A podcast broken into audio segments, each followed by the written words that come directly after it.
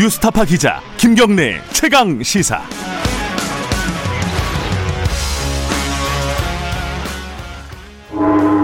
최강 시사 정치 사이다.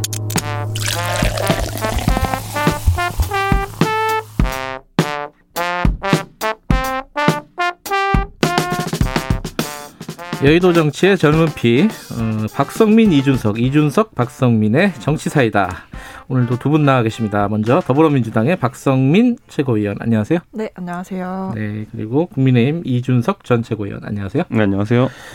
어, 유튜브 라이브 열려 있고요. 실시간 방송 보실 수 있고 샵 9730으로 문자 보내주시면 저희들이 대신 질문해 드리겠습니다. 스마트폰 콩 이용하시면 무료로 참여하실 수 있습니다. 샵 9730 어, 짧은 건 50원 긴 건 100원입니다. 자, 오늘 어, 무슨 얘기부터 할까요? 국회 얘기부터 잠깐 해볼까요? 음. 그 지금 필리버스터 진행 중인가요? 어떻게 되고 있어요? 네 끝났죠. 어, 아니 그 다음 거 있잖아요.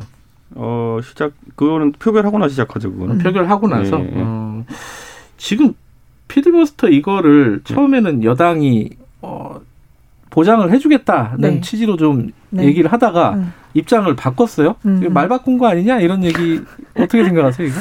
어, 뭐 일단 저희가 이제 보장을 해드리겠다고 했었고 예. 야당에 예. 근데 제가 내부에서 봤을 때는 그 기류가 달라지기 시작한 게 뭐 누구 특정인 때문에 달라진 거 아니냐 뭐 이런 얘기가 사실은 있잖아요. 유인수 의원이요? 그렇죠. 예. 뭐 그런 최장 기간 뭐 이런 음. 최장 시간을 예. 기록을 세운다 뭐 이런 것 때문에 위기 의식을 느낀 거 아니냐 이렇게 물어보시는 분들이 많은데 그거는 아니고 어, 딱 내부에서 기류가 바뀌기 시작한 건 사실 코로나 확진자 수가 천 명을 달성하기 시작하면서부터 좀 확 음. 바뀌었어요. 그래서 음. 지금 이렇게 국회가 이 엄중한 시국에 이 얘기를 어, 대치를 하면서 이어가고 있는 게 맞냐라는 음. 얘기가 있었고 내부적으로 그에 대해서 좀 공감대가 높았다라고 봐주시면 될 것 같습니다. 지금 필리버스터 하고 있다고 합니다. 남북관계 어? 발전법. 아 네. 시작했나요? 예, 벌써? 했대요. 어 예. 저도 모르고 있었네. 그, 어, 이거 아침 일찍인데, 그죠? 송영길 의원이 필리버스터 중이랍니다. 음. 두분 다 원외에 계셔가지고 잘 모르시는구나. 네. 이게 뭐 거의 한 달 가까이 필리버스터 예고되는 상황도 참 드물기 때문에. 네. 네. 근데 음. 지금 저는 예, 이준석 최고 의원 어떻게 보십니까? 저는 사실 필리버스터 처음에 시작하면서 길게 이제 하라고 했을 때 네. 과연 국민의힘에서 이걸 할 수 있을까에 대해 가지고 본인들이 좀 그 과소평가했던 것도 있는 것 같고요. 음, 그리고 했더니만 윤희숙 의원이 아까 언급했던 것처럼 최장 기록을 쓰고 이러니까 실질적으로 주목을 받는 지점들이 나타나고 있습니다. 음. 그리고 저희가 하는 동안에 그러면 민주당이 가만히 보고 있었던 것도 아닙니다. 저희 당 의원들이 뭐 한 한 사람 한 대여섯 시간씩 최소한 이제 이야기를 하다 보면은 뭐 말 한마디씩 이렇게 오해받을 수 있는 구절들이 나올 수 있거든요. 예, 예. 그런 것들 다 잡아가지고 무슨 뭐 강선우 대변 이런 사람들이 막 그 지적을 했거든요. 네. 근데 그 지적을 하는 것도 굉장히 저열하게 짝이 없는 것들 갖고 지적을 많이 했습니다. 예를 들어 저는 민주당이 지적했던 거 처음에 보면은 이철규 의원이 예, 뭐 외모 때문에 문재인 대통령을 지지한다는 사람도 있다 이 발언을 이제 했는데 예. 이 발언을 문제 삼아가 논평을 냈거든요. 근데 저는 과거에 그럼 민주당이 비슷한 궤에 그러면 외모 평가 발언들에 대해 가지고 지적을 했느냐? 예를 들어 진혜원 검사 같은 분들은 조국 장관은 얼굴 크기가 CD 한 장에 들어간다. 추미애 장관은 채실에 닮았다. 뭐 이런 것들 막 올렸는데 이분 뭐 제가 봤을 때는 지적하는 거 본 적 없고요. 어, 문재인 대통령께서 본인이 2017년 3월에 대선 후보 시절에 채널A 외부자들 나와가지고 내가 후보 중에서 외모 1등인 것 같다 이런 얘기 하셨어요. 아, 이제 후보 그 본인이- 선거 운동 기간 중에 네, 본인이 예. 직접. 그러니까 저는 이런 것들이 이때는 가벼운 농담이고 그러면은 이철규 의원 같은 경우는 무슨 뭐 여성 비하해 무슨 뭐 외모 평가에 뭐 이런 겁니까? 그다음에 우리 당 김웅 의원이 그 연설하는 도중에 네. 긴 연설 중에 한 문장 이런 게 있었어요. 스트레스는 성범죄 가능성을 높인다 이 말이 있었어요. 예. 불필요한 스트레스나 치매가 있으면 재범률이 높아질 수 있기 때문에 이번에 통과된 법들이 이런 기본적인 충동에 대한 이해가 있는 상태에서 나온 것인지 의심스럽다. 법률가로서 전문가로서 할 수 있는 이야기거든요. 음, 근데 뭐 이거에 대해 가지고 예를 들어 이거는 학계에서 보통 얘기하는 뭐 가정 폭력에 많이 노출된 사람들이 나중에 가정 폭력의 가해자가 될 수도 있다. 뭐 이런 학술적인 이야기인데 여기다 대고 또 논평 내 가지고 아무 밑도 끝도 없이 지적하는 것도 없이 부장 검사까지 지낸 사람 인식이 저급하다. 끔찍한 발상이다. 뭐 이런 것들. 그러니까 저는 지적하는 것마저도 수준이 낮은 모습을 민주당이 보여줬기 때문에 저는 이번에 이 판대로 끌고 가다가는 굉장히 국민의힘의 어쨌든 초선 의원들의 그 결기가 주목받을 수 있기 때문에 긴급 네. 중단한 거 아니냐 이런 생각합니다. 어, 네, 서로 간의 인식이 완전히 다르시네요. 예. 네, 일단 두 가지 말씀드리면은 음. 뭐두 가지 발언을 지적을 한 거를 말씀해 주셨으니까. 네. 근데 저는 이 필리버스터 국민의힘 필리버스터가 어 득보다 실임하는 필리버스터였다라고 생각을 하는 게 음. 뭐 이거 말고도 사실 말씀하신 발언 말고도 뭐 몇 가지 더 있었어요. 저희가 네. 그거에 대해서 논평을 내기도 했고 유권자들 네. 사이에서 좀 비판을 받기도 했는데 일단 그 외모 관련해서 얘기를 하는 거는 전 명백히 좀 잘못됐다고 봅니다. 그러니까 이게 음. 단순히 대통령의 외모에 대해서 언급을 해서 잘못됐다. 뭐 그건 역시도 뭐 필리버스터를 하는 그 현장에서 뭐 유권자들이 외모 때문에 대통령을 찍었다라고 얘기하는 것 자체는 예. 여성 유권자 집단을 좀 폄훼하고 비하한 거라고 생각을 하거든요. 그리고 음. 동시에 이게 과연 뭐 말씀하신 여러 가지 뭐 대통령께서 나와서 직접 이제 뭐 외모에 대해서 얘기하고 이런 거는 뭐 다른 이제 방송에서 한 거였고 네. 이거는 이 필리버스터라는 그 현장에서 그런 이야기들을 할 수 있었는가에 대해서는 저는 좀 동의하기가 어렵고 그리고 김웅원 발언은 정말 전 좀 너무 실망스럽기도 했었습니다. 사실 이분이 이제 정치권에 들어오기 전에 굉장히 좀 호감도가 사실 높으신 분이었잖아요. 저도 음. 그분 책도 읽고 그랬었는데 네. 아, 뭐 그분이 쓴 책이랑은 또 완전히 다른 인식을 좀 보여주시더라고요. 근데 음. 일단 이 성범죄 가능성 이런 부분에 대해서 전자발찌나 이런 여러 가지 후속 조치들에 대해서 이런 것들이 이제 범, 그 성범죄자들의 스트레스를 높여서 뭐 범죄를 더 발생시킬 수 있다라는 취지로 그것이 충분히 해석될 수 있게 발언을 하였고 이거는 결국에 저희가 봤을 때는 뭐 저희뿐만 아니라 그냥 유권자들이 봤을 때도 상식적으로 좀 납득하기 힘든 발언이었다라고 저는 음. 이런 부분은 충분히 문제 제기를 아니, 할수 있다고 자, 보거든요. 이 김웅 의원이 이 발언을 했잖아요. 스트레스는 성범죄 가능성 높인다라는 얘기를. 그다음에 불필요한 스트레스나 치매가 있으면 재범률 높일 수 있다. 이 발언이 있은 날 민주당이 맹공한 다음에 지금 조두순 집에서 일어나는 일이 뭡니까 보면은. 가가지고 조두순 그래 제가 봤을 때는 조두순이 형량이라든지 이런 것이 있어가지고 저도 더 강하게 받았어야 되는 생각을 하는데 그와 별개로 나온 사람한테 앞에 가가지고 유튜버나 이런 사람들이 지금 안산 시민들은 아랑곳하지 않고 가가지고 실시간 중계하면서 구독 버튼 눌러주시면 조두순 집에 쳐들어갑니다. 한 다음에 뭐 가스관을 잠그지 않나, 예? 뭐 거기다 소리 지르지 않나.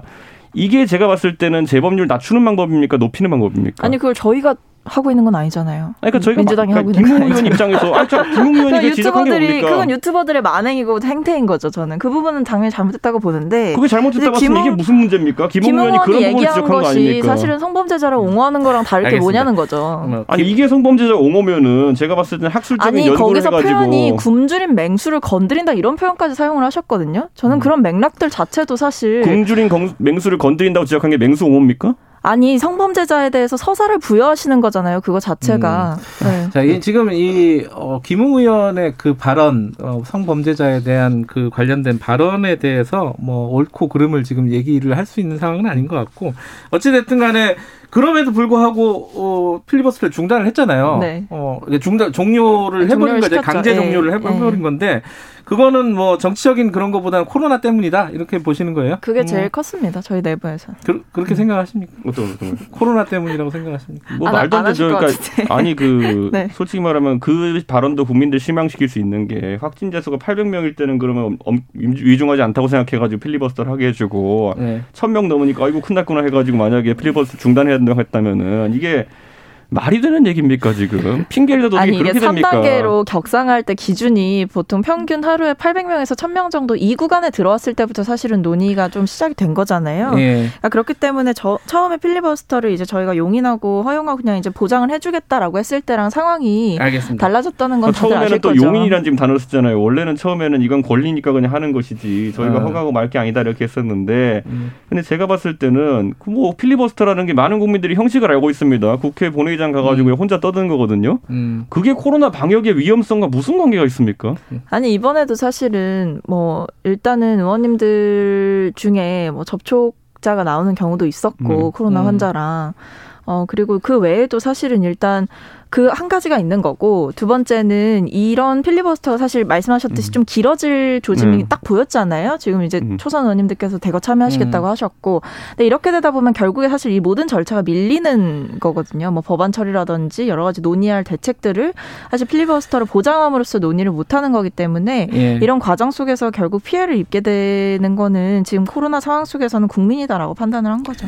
뭐 그 일정상으로 보면 만약에 필리버스터가 계속되면은 어, 공수처장 뭐 후보 추천이라든가 기타 등 여러 가지 일정들이 밀리니까 뭐 사실 그 부분도 많이 고려를 했겠죠 여당에서. 그런데 그렇죠? 이제 뭐 고려 사항 공수처법은. 이제 지나간 것이고 예. 필리버스터로 인해 가지고 지연된다는 절차들이라는 것이 과연 지금 시급한 것들이냐. 음. 뒤집어 말하면은 그러면은 그 다음 절차를 하기 위해 가지고 본회의장에 다 와가지고 방망이 두들기는 게 그러면은 네. 더 방역에 위험한 거냐 아니면 필리버스터나 혼자 떠드는 게 더 방역에 위험한 거냐 법안이 혼자 처리된 거랑 혼자 떠드는 거랑 좀 혼자 다르지 떠드는 게 않을까요? 훨씬 덜 위험하죠 방역 측면에서는 그게 어떻게 방역이 핑계가 됩니까? 진도가 안 나 가잖아요. 진도가. 어쨌든 뭐 떠들지 못하게 됐습니다. 예. 아, 24시간은 참 보장을 되는 거죠. 24시간 네. 그죠? 이번 네, 것도. 네. 자 그런데 지금 그 여론조사 최근 거 보면요. 이건 하나 읽어드리고 시작해야겠네. 그 YTN이 리얼미터에 의뢰한 거고 지난 7일부터 11일까지 닷새 동안 전국 18세 이상 유권자 2,521명 대상으로 실시했고 표본 오차는 95% 신뢰 수준의 플러스 마이너스 2.0% 포인트.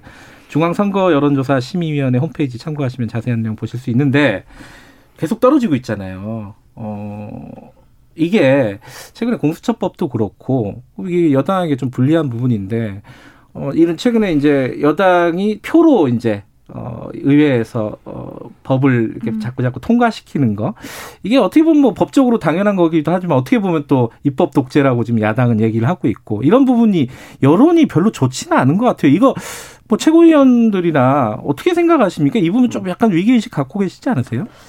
어, 이거 사실 저번 주에 예. 한번 저희 얘기했던 주제긴 예. 한데, 어, 지지율의 하락과 관련해서. 예. 일단은, 음, 저희는 이제 실망과 불만 중에 뭐가 더 크냐라고 봤을 때는 불만이 더 컸다라고 봤던 것 같습니다. 예. 이런 부분에 대해서는 어, 뭐, 지금도 저희는 그 관점이 아직은 좀 유효하다고 그래요? 보는 음. 입장인 것 같고, 그리고 특히 뭐, 지지율, 대통령 지지율과 관련해서는 아무래도 코로나 상황이나 이런 것들도 좀 종합적으로 작용을 하지 않았을까 싶긴 음. 하거든요. 그래서 조금 더 지켜보고 더 말씀을 드릴 수 있을 것 같습니다. 저는 똑같은 예, 전략을 유지하겠습니다. 정책이요. 박성민 최고한테 지난주에 잘한 게 뭐냐 라고 물어볼 수 있는데 없으니까 안 물어보고요. 그 못한 거 한번 생각해 보시죠. 지난주에. 가가지고 국민들 주택 문제 때문에 굉장히 스트레스 받고 있는데 가가지고 네. 13평짜리 그 집 가가지고 여기에 네 명도 살 수 있겠다. 음. 나중에 또 이거를 또 그냥 죄송합니다 잘못했습니다 이러면 되지 가짜 뉴스라고 또 이제 반박을 해요. 음. 가가지고 질문이었다. 누가 봐도 전문을 보면 질문형으로 아 그럴 수 있겠네요 이런 거 아닙니까? 음. 그런데 그거를 그 가지고 지금 이제 사실 13평에 지금 4명이 사는 것을 행복한 주택의 모델로 이제 국민들에게 홍보하고 그것도 심지어 임대주택이에요. 그런 상황 속에서 저는 어떤 희망을 줄 수 있느냐. 저는 약간 그건 부족하다 이렇게 보고요. 저희 당 조은희 이제 서초구청장이 지적하기도 했지만은 심지어 그 문 대통령이 가보신 주택이 1640세대 중에서 12가구에 해당하는 복층식이거나 이런 거거든요. 음. 그건 0.73%예요 공급 물량 중에서. 네. 그러니까 얼마 되지도 않는 그 공급 물량 열몇 채인가 그렇고 12가구거든요.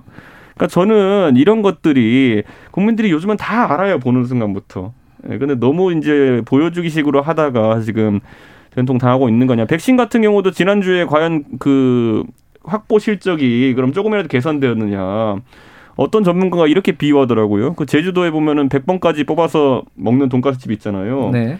거기 한 120번 대기표 지금 우리가 들고 있는 거라고. 하루 지나면 어차피 의미 없는 대기표거든요. 음. 도대체 그 문제가 되고 있는 아스트로제네카의 백신 말고 화이자나 모더나 백신 그런 것들 지금 저희가 내년 몇 월 달에 입수할 수 있는지 혹시 알고 계세요?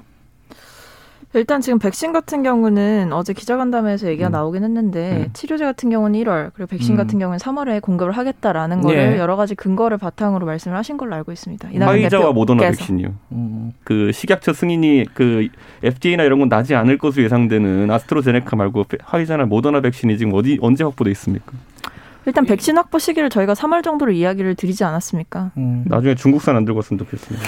아 그리고 그 앞에서 말씀하신 그 대통령님 예. 발언 관련해서는 물론 뭐 이미 다 보셨을 것 같아요. 청와대에서 계속해서 해명을 했고 네. 문자를 계속 보냈기 가짜. 때문에 예. 그러니까 가짜 뉴스라고 뭐 단순히 규정하는 게 아니고 근거가 있습니다. 이거 음. 외에 이제 대통령께서 단순히 그 맥락에서 그 문장 하나를 말씀하신 게 아니고 그 네. 이후에 가족이 점점 아이도 늘고 뭐 아이가 자라서 많아지고 혹은 재산이 형성되면 어, 더 높은 수준의 주거를 원할 것이다. 그렇기 때문에 13평형이 아닌 중형 아파트로 옮겨갈 수 있도록 주거 사다리를 잘 만들겠다라는 의도의 말을 이어서 또 하셨습니다. 그러니까 네. 이런 것들이 좀 맥락을 삭제시키고 그 문장만 썼을 때 왜곡되는 부분이 있다는 거에 대해서는 한번 짚고 싶습니다. 예.